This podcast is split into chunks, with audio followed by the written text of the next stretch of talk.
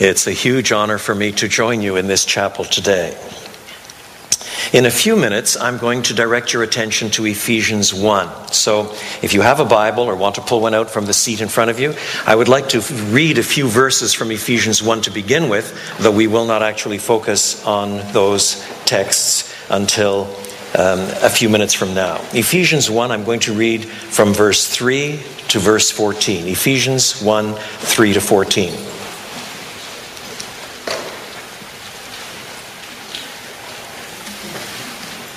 This is what Scripture says. Praise be to the God and Father of our Lord Jesus Christ, who has blessed us in the heavenly realms with every spiritual blessing in Christ. For he chose us in him before the creation of the world to be holy and blameless in his sight. In love, he predestined us for adoption to sonship through Jesus Christ in accordance with his pleasure and will, to the praise of his glorious grace, which he has freely given us in the one he loves. In him we have redemption through his blood, the forgiveness of sins, in accordance with the riches of God's grace that he lavished on us.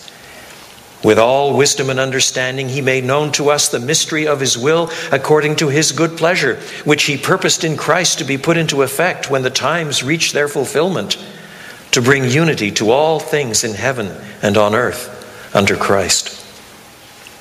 In him we were also chosen having been predestined according to the plan of Him who works out everything in conformity with the purpose of His will, in order that we who were the first to put our hope in Christ might be for the praise of His glory. And you also were included in Christ when you heard the word of truth, the gospel of your salvation. When you believed, you were marked in Him with a seal, the promised Holy Spirit, who is a deposit guaranteeing our inheritance until the redemption of those who are God's possession, to the praise of his glory. This is the word of the Lord. Problems and solutions must fit together. If you say, I've got this calculus problem, you really don't want a friend to reply, Great, let's read a Shakespearean sonnet. Or if someone says, My car won't start, fine, let's practice our guitars. My cakes always fall when I take them out of the oven. Oh, no problem. Let me show you how to adjust this engine. It's ridiculous. In other words, problems and solutions must fit together. So when you start asking what the gospel is, you must also ask what's the problem that it's addressing. That's why we began last week with Dr. Neal Plantinga speaking on what is sin. You'll recall that Plantinga covered in different degrees of detail various aspects of sin. Sin as guilt, that is, before God, we stand rightly condemned. Sin as acting in defiance of shalom, as he understood it. That is, shalom, the entire well being that we ought to have before him in this world and in the world to come. Peace in that sense. Well being without which we are completely undone. Well being before God, well being with one another, well being in the created order in which God has placed us.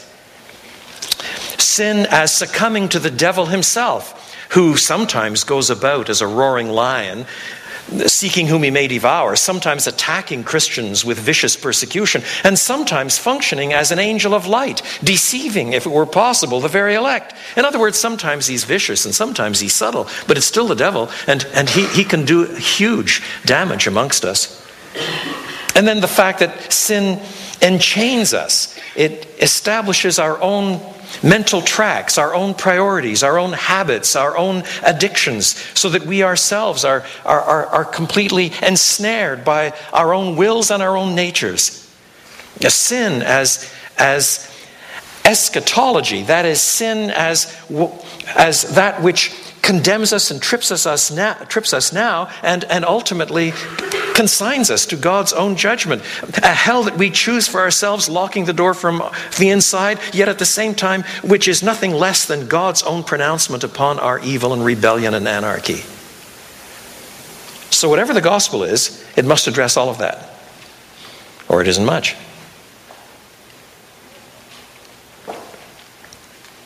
So, let me tell you where we're going. First, I'm going to say what the gospel is and is not, rather briefly.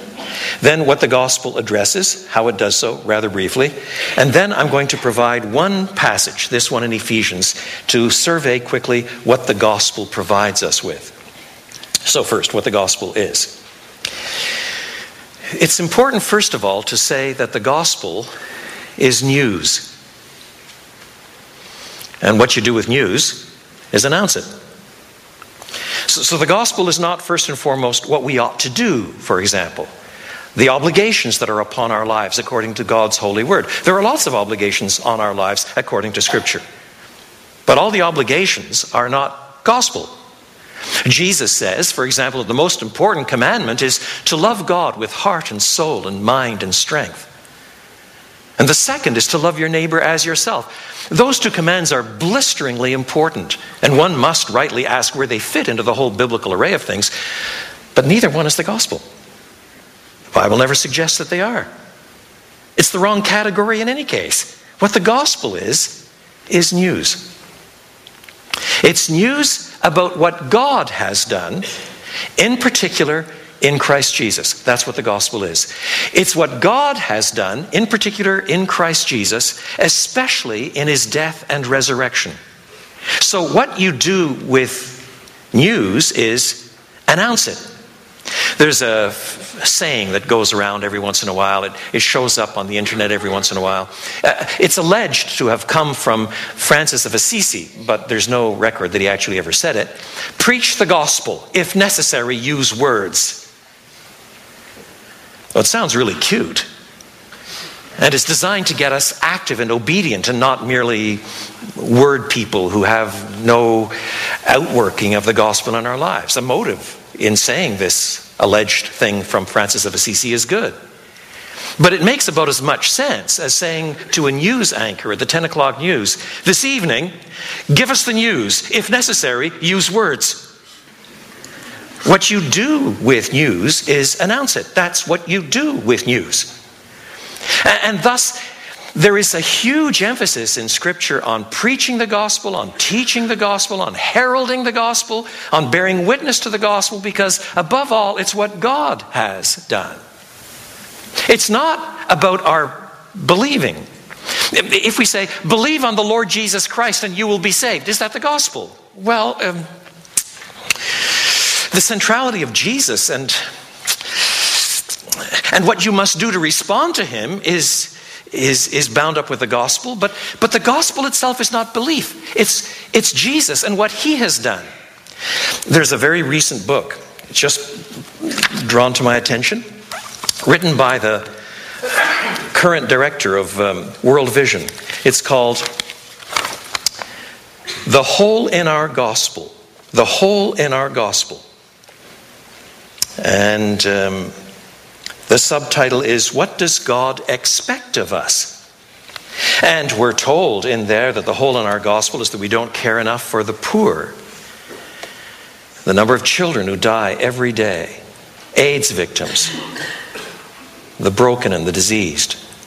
The hole in our gospel is that we really need to spend more time, more money, more attention, more priority to working with the dispossessed.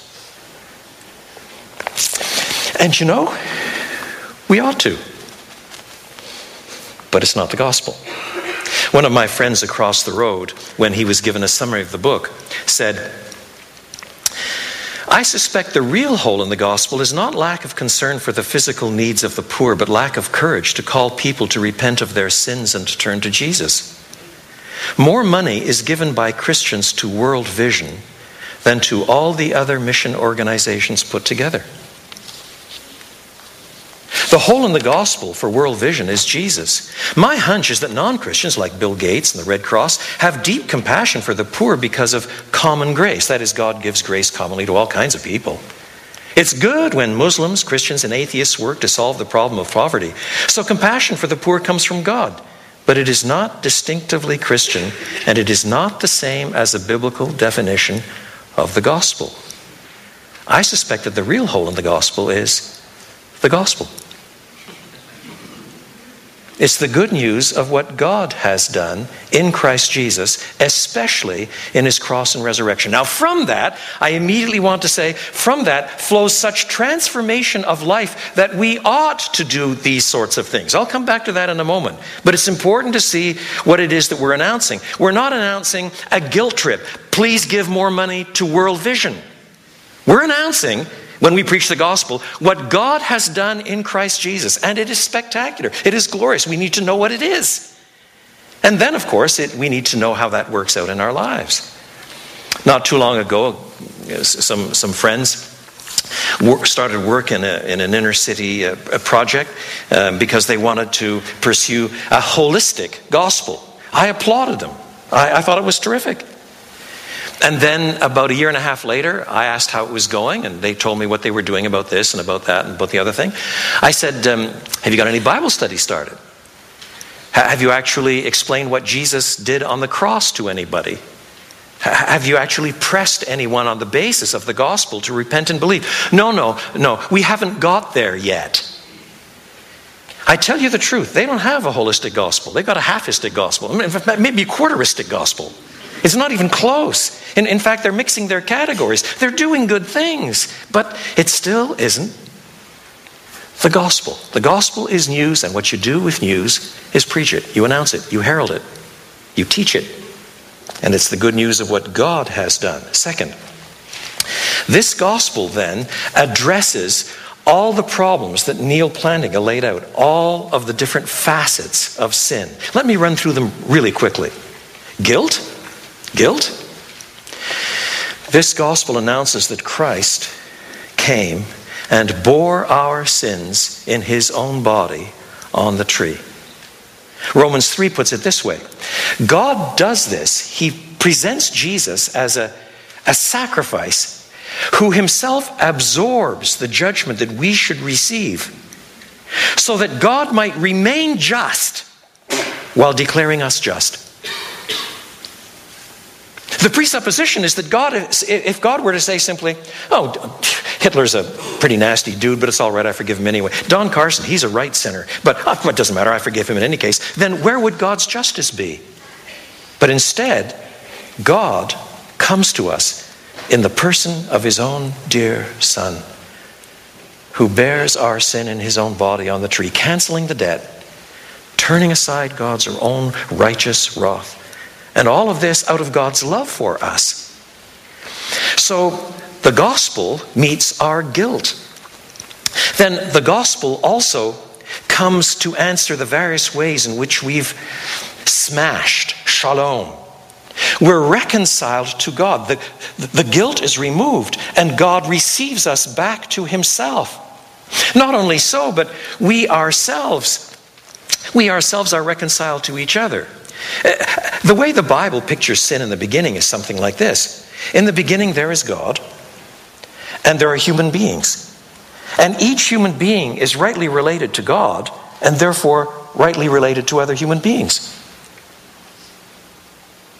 So when you wake up in the morning, you think, Isn't God wonderful?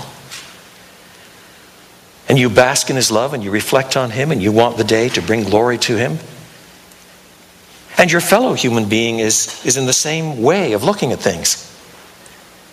Then, at the heart of rebellion, at the heart of Genesis 3, at the heart of anarchy, the human beings each start to say, I am at the center of the universe. I will be God. No one is going to tell me what to do.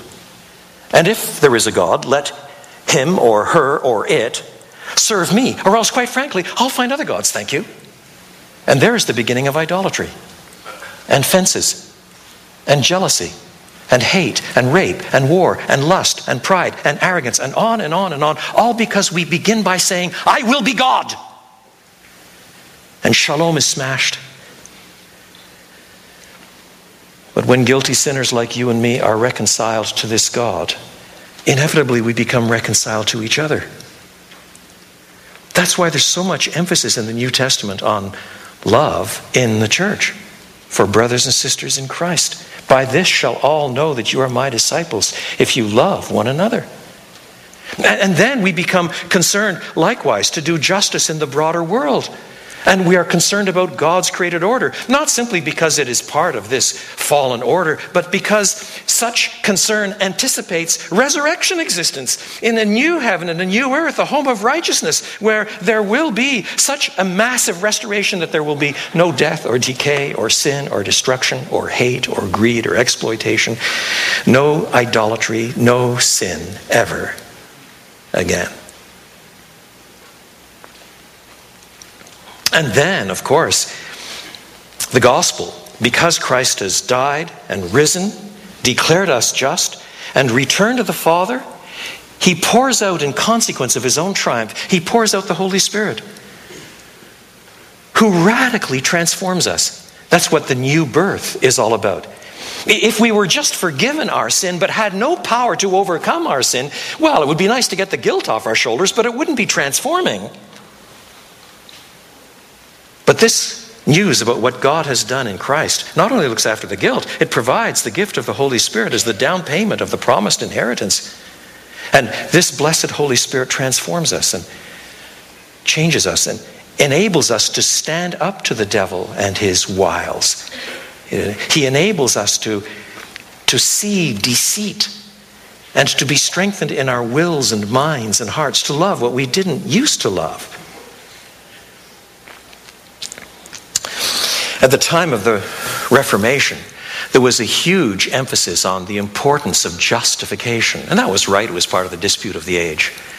But at the time of the Evangelical Awakening, the period of Wesley and Whitefield in the 18th century, then there was a huge emphasis on being born again. It is said that George Whitefield, the famous British evangelist who crossed the Atlantic 13 times by sail, finally died on this side and saw thousands and thousands and thousands converted. It is said of him, he preached in one village and moved on to another and then another, he often preaching five times a day. It is said that in the course of his ministry, he preached on John 3, you must be born again, you must be born again, 3,000 times.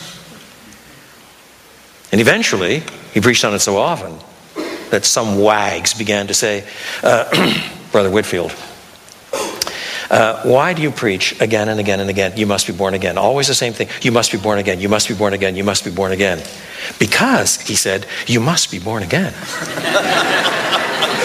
For it is not enough, you see, simply to have your, your, your, your, sins pardoned. You must be renewed and transformed. You must be born again. And that too is provided in the good news of what Christ has achieved on, on our behalf.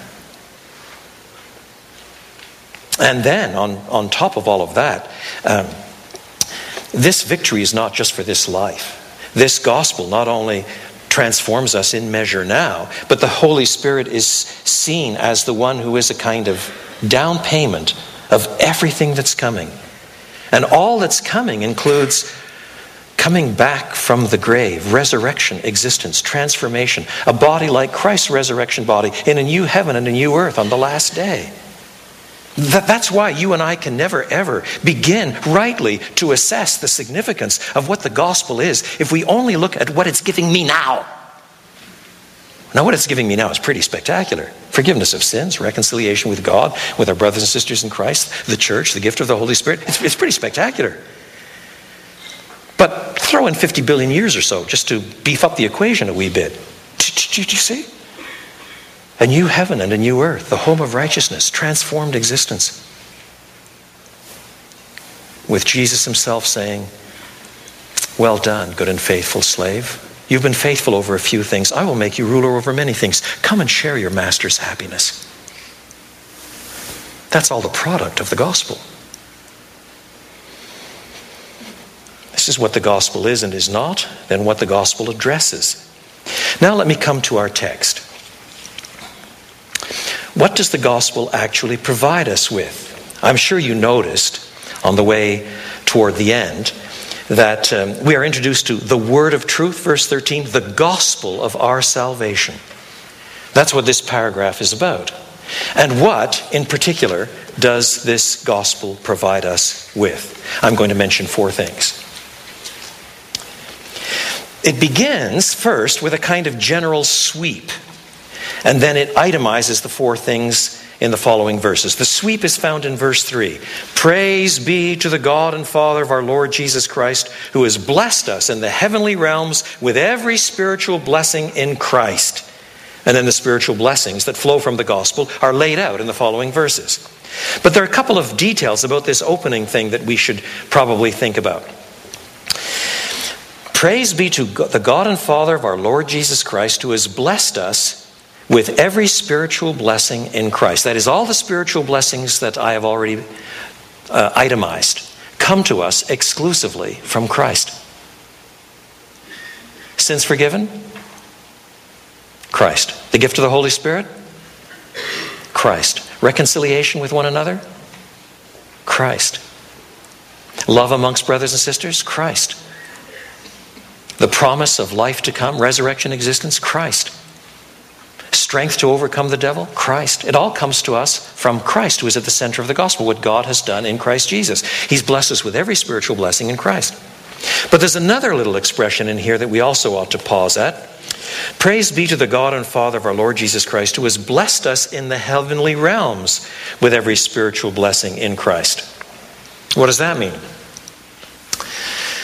This expression, being blessed in the heavenly realms or something like that, shows up only five times in the entire Bible, and all of them in Ephesians.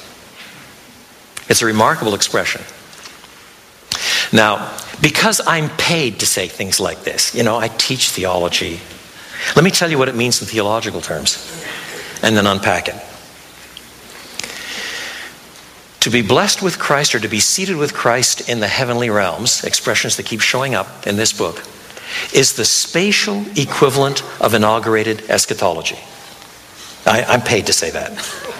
It's the spatial equivalent of inaugurated eschatology. Let me explain, because it's wonderful once you realize what's going on. Eschatology simply has to do with the end. Ultimately, at the end, there is a massive transformation, the new heaven and the new earth. But Christians who've read their Bibles at all know that in some ways the age to come has already dawned. It's already inaugurated. We call that inaugurated or realized eschatology. That is, in some ways, the kingdom has already come. Christ is already reigning. He says, All authority is given to me in heaven and on earth. Now, of course, that reign at the moment is contested, but one day it will not be contested. That's futurist eschatology. But right now, the eschatology is already here. The end has already come. The pronouncement of God that I'm just that I should receive at the end is already pronounced upon me now because Jesus has already paid for my sins. This is inaugurated eschatology. So Christians are used to saying things like, we live between the already and the not yet.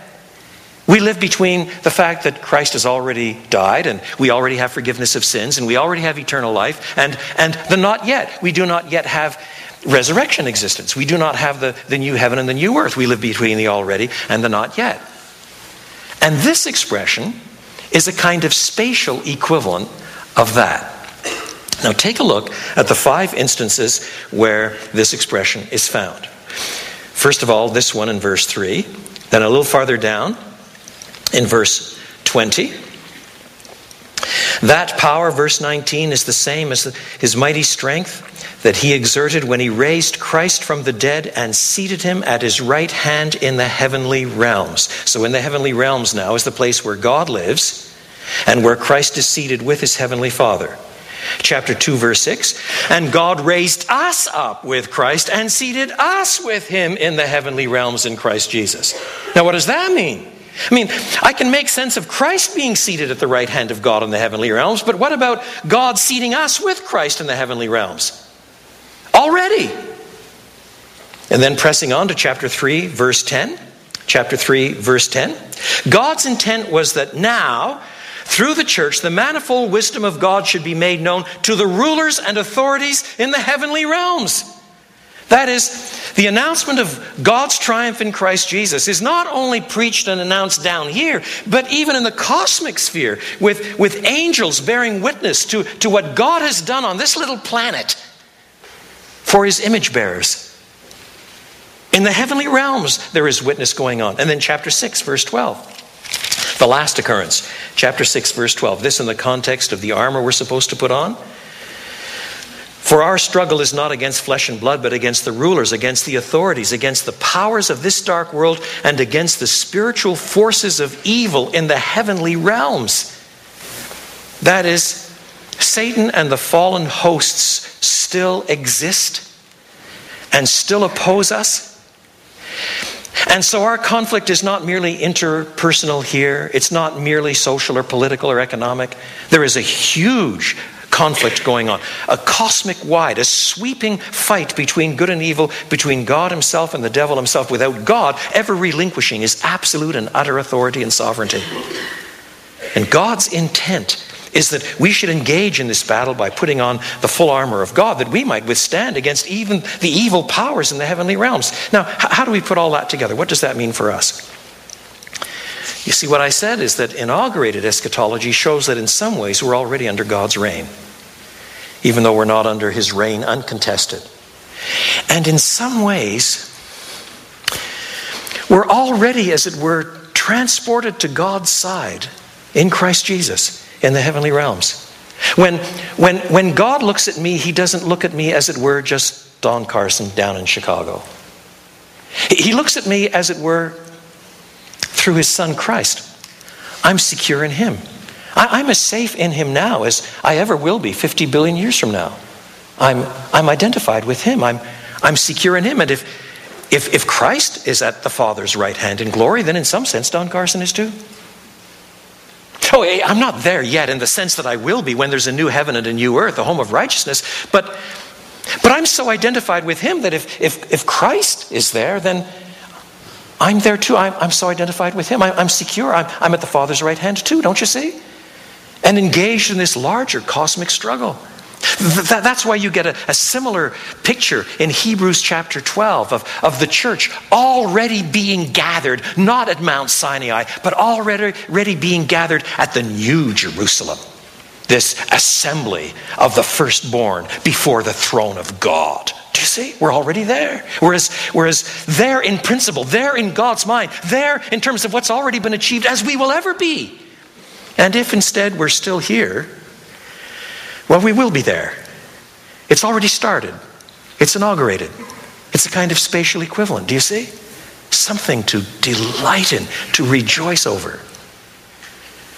Now, in particular, what does this gospel bring us then? Number one,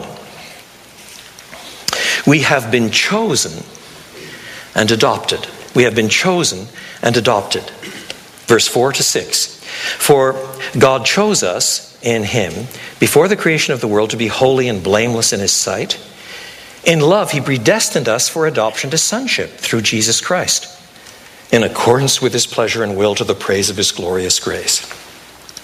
Now, I know we can get all hung up on predestination and election and things like that. Don't be too frightened of the words. After all, they're in the Bible. We should use them and try to use them the same way that the Bible writers do. At its base, the notion is not really all that difficult. Think of Abraham. There he is in Ur of the Chaldees, and he does not get up one day and say, uh, God, seems to me that this world is going to hell in a tea basket. One judgment after another. I mean, first there was the flood, now Babel. And still there is sin and decay and corruption everywhere. I've got a suggestion. I suggest you start a whole new humanity. You could begin it with me. I'll be the granddaddy of the whole lot. You tell me what to do and I'll do it. We'll make a little covenant along those lines. And eventually, my children, they'll be as numerous as the sands of the sea. We'll make a whole new humanity and show what ought to be. Is that what happens? No. God chooses Abraham. Well, how about Moses? Does Moses come along and say, um, I'll fix this? Well, actually, he does. He tries to do that as a young man, manages to commit murder and then run for his life.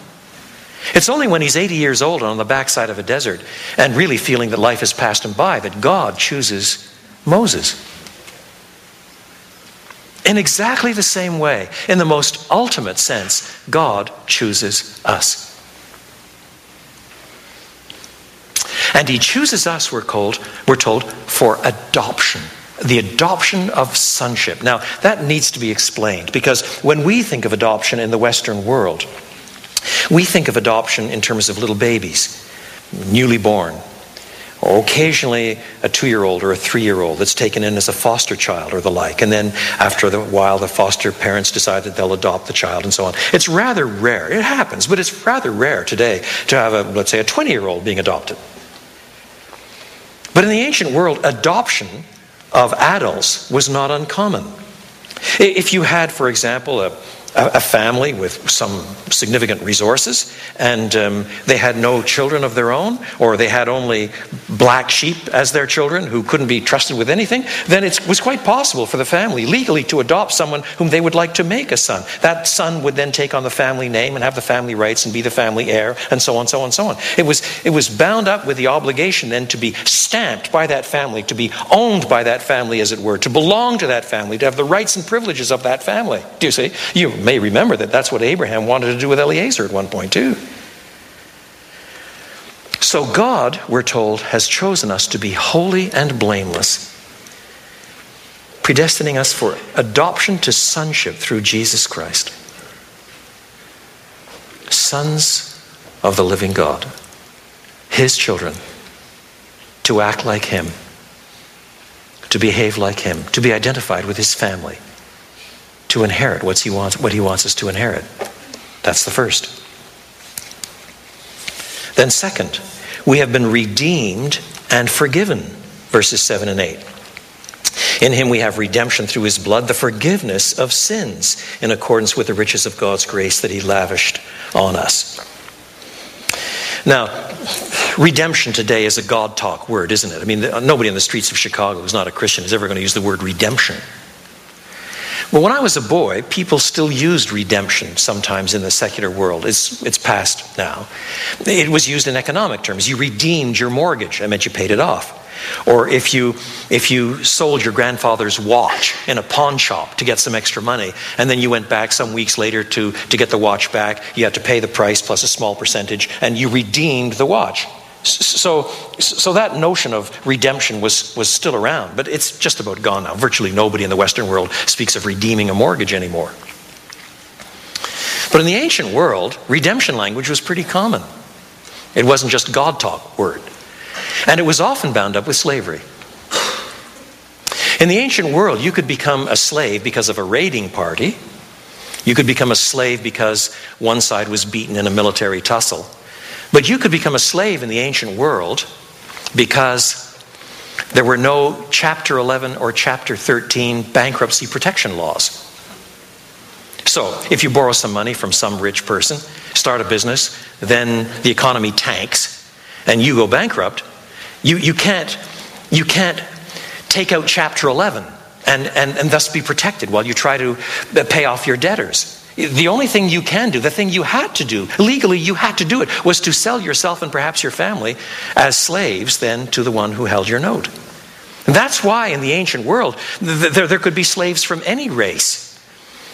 In American slavery, slavery was bound up with one race.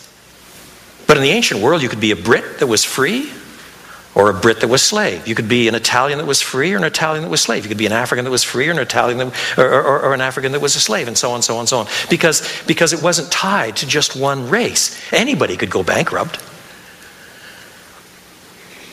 But suppose then you become a slave because of bankruptcy laws. But you have a rich cousin 20 miles down the road. In those days, 20 miles is a full day's trip. So it's a while, because he doesn't have a cell phone, poor chap, it's a while before he hears that you've got into trouble. So some weeks later, he hears that you're in trouble, and because this cousin is not only rich, but, but he cares for you, he comes back and buys you out. Now, there was a whole mechanism for doing this kind of thing in the pagan temples, but what he would do was redeem you, he would set you free. He would pay the price to set you free. Do you see? He would redeem you. You would be redeemed as a slave. So in the New Testament, often we're told that God redeems us in Christ Jesus. And what he frees us from is slavery to sin. Do you recall how last week Neal Plantinga told about how sin enslaves us? The bad habits and the addictions, they, they keep crippling us and crippling us and crippling us until we're utterly destroyed and undone and we see no way of breaking free. Listen, the old hymn had it right. He breaks the power of canceled sin and sets the captive free. You see, the sin is canceled. That's, that, that's justification. The, the, sin is paid for. That, that's justification. But, but where's the power to break the power of sin? He breaks the power of canceled sin and sets the captive free. He redeems us from all of the curse and the enslaving power of sin. And part of that is forgiving us completely. And all of this through his blood. You see, again, it's what God has done in Christ Jesus, especially in the cross. In him we have redemption through his blood, set free from our slavery. There are a lot of contemporary courses that talk about how we're free, we're free, we're free. Well, yes, yes, yes, yes. John's gospel reminds us if the Son shall set you free, you shall be free indeed. But the context shows that it is freedom from sin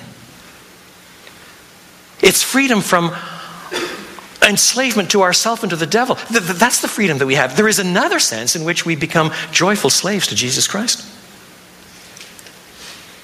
And so we've been freed from this wretched monster called sin, this thing that almost have, has an independent life of its own, with its guilt and its enslaving powers. And, and we have now, because of Christ's death, through his blood, the forgiveness of sins in accordance with the riches of God's grace that He lavished on us.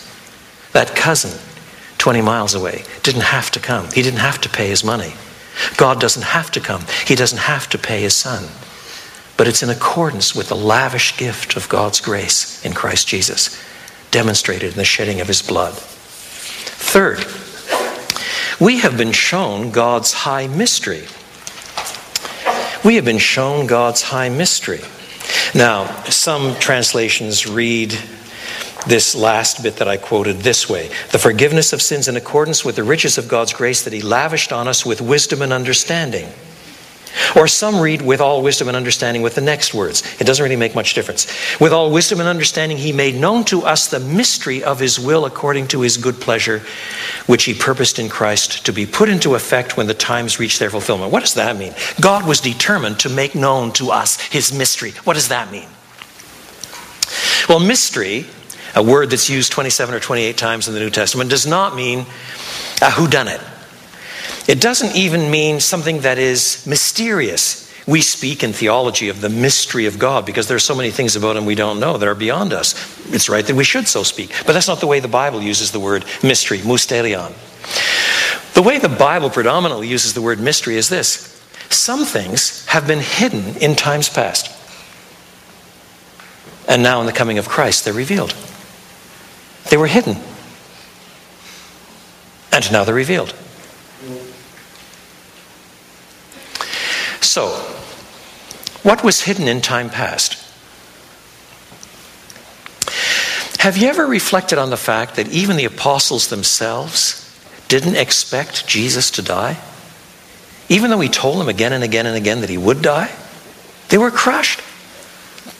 And they didn't expect him to rise from the dead either. Do you know the biggest proof of that? After Jesus is dead and buried, by which time you think that they twig and remember what he said. They're in an upstairs room afraid that the authorities are going to knock on the door and arrest them too. They're not saying, Yes, I can hardly wait till Sunday. Because they're not anticipating Sunday's resurrection. It's still hidden from them. They don't see it. They anticipated a messianic king. They anticipated someone who would, who would introduce the kingdom. They, they anticipated someone who, who would come with righteousness and turf out the Romans and, and, and restore holiness. But, but, but someone who would come and die the death of a damned criminal, crying in agony, and someone who would rise from the dead, they didn't expect it. But after it's all happened, and they've been instructed further by the resurrected Jesus, then they can begin to see those Old Testament passages that really did point in that direction. It was hidden, but now it's revealed. All those passages about the Passover, lamb, for example, the Passover that is celebrated year after year after year after year, they're always looking backward. They don't realize that the repetition of the past Passover looks forward, so that the Apostle Paul can say, Christ, our Passover, has been sacrificed for us. All those repetitive sacrifices that look back to the past also looked forward to Christ, the Lamb of God, who takes away the sin of the world so that God's wrath passes over his own people. And all of those sacrifices from the Old Testament, so many things from the Old Testament, they, they, they didn't see the patterns. They, they, they didn't grasp them. They were hidden. But God says, now they've been revealed to us. Do you know God could have saved you and He could have saved me without explaining anything? Or without explaining very much given us a whole lot of truth and told to repent and believe, and then empowered us by His Spirit to repent and believe. He, he doesn't have to give us a whole Bible, which is a pretty big book, covering long periods of time, written in different languages. But that's what He's done, and this side of the cross, what it does is give us insight into the very mind of God. And He has shown us what His purposes were. So that not only does he save us, but he enables us to see what's going on in the mind of God and bow and worship. Do you hear what's being said? With all wisdom and understanding, he made known to us the mystery of his will according to his good pleasure, which he purposed in Christ this mystery of his will, to be put into effect when the times reach their fulfillment to bring unity to all things in heaven and on earth under Christ. Ultimately, there will be a final consummation at the end, transforming everybody and everything. And already we understand it because of God's grace toward us. And last, we have been claimed as God's portion. We've been claimed as God's portion. In him we also were chosen. The word for chosen there is not the regular word, it means something like we were appointed by lot. We were appointed by lot to be God's people. The, the Old Testament is, is rich on this theme. For example, we, we are told in the Song of Moses, the Lord's portion is his people, Jacob his allotted inheritance. So in verse 11, we're told, we, we are God's people. We've been chosen by lot to be God's own people and the purpose of his will. First of all, there were Jews, verse 12, and then Gentiles, verse 13, and all of us then have been stamped as God's people by a seal, the promised Holy Spirit who is given to to us to transform us.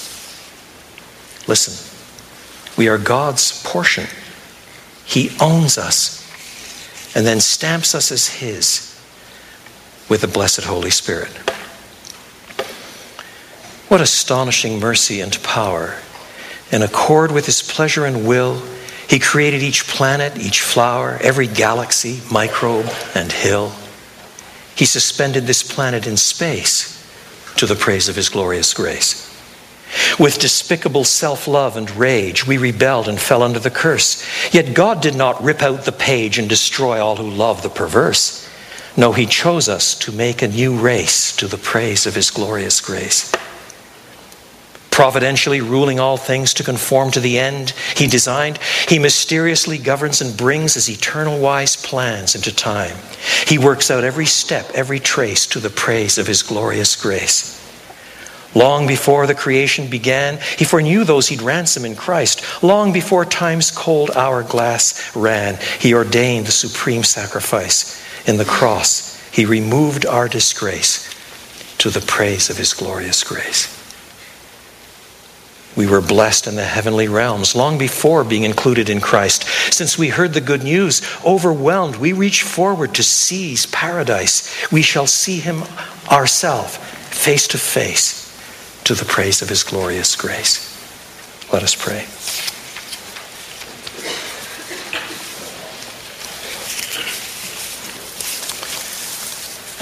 And now may the grace of our Lord Jesus Christ and the love of God and the fellowship of the Holy Spirit be with us all evermore. Amen.